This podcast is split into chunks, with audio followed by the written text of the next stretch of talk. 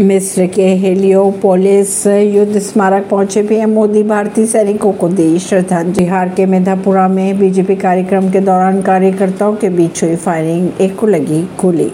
मिस्र में पीएम मोदी और राष्ट्रपति सीसी के बीच द्विपक्षीय वार्ता के समझौते पर लगी मोहर। मिस्र के सर्वोच्च सम्मान ऑर्डर ऑफ़ द नाइल से सम्मानित हुए पीएम मोदी।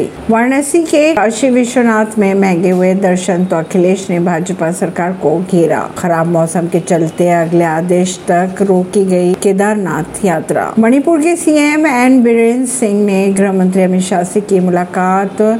बात करें अगर उज्जैन की तो उज्जैन में सावन में श्रद्धालुओं के लिए बंद रहेंगे महाकालेश्वर मंदिर के द्वार। हिमाचल प्रदेश में 24 घंटों तक बारिश का अलर्ट हुआ, जारी बाढ़ की भी दी गई चेतावनी। ऐसी ही खबरों को जानने के लिए जुड़े रहिए जनता सरिश्ता पॉडकास्ट से। प्रवीण परवीन दिल्ली से।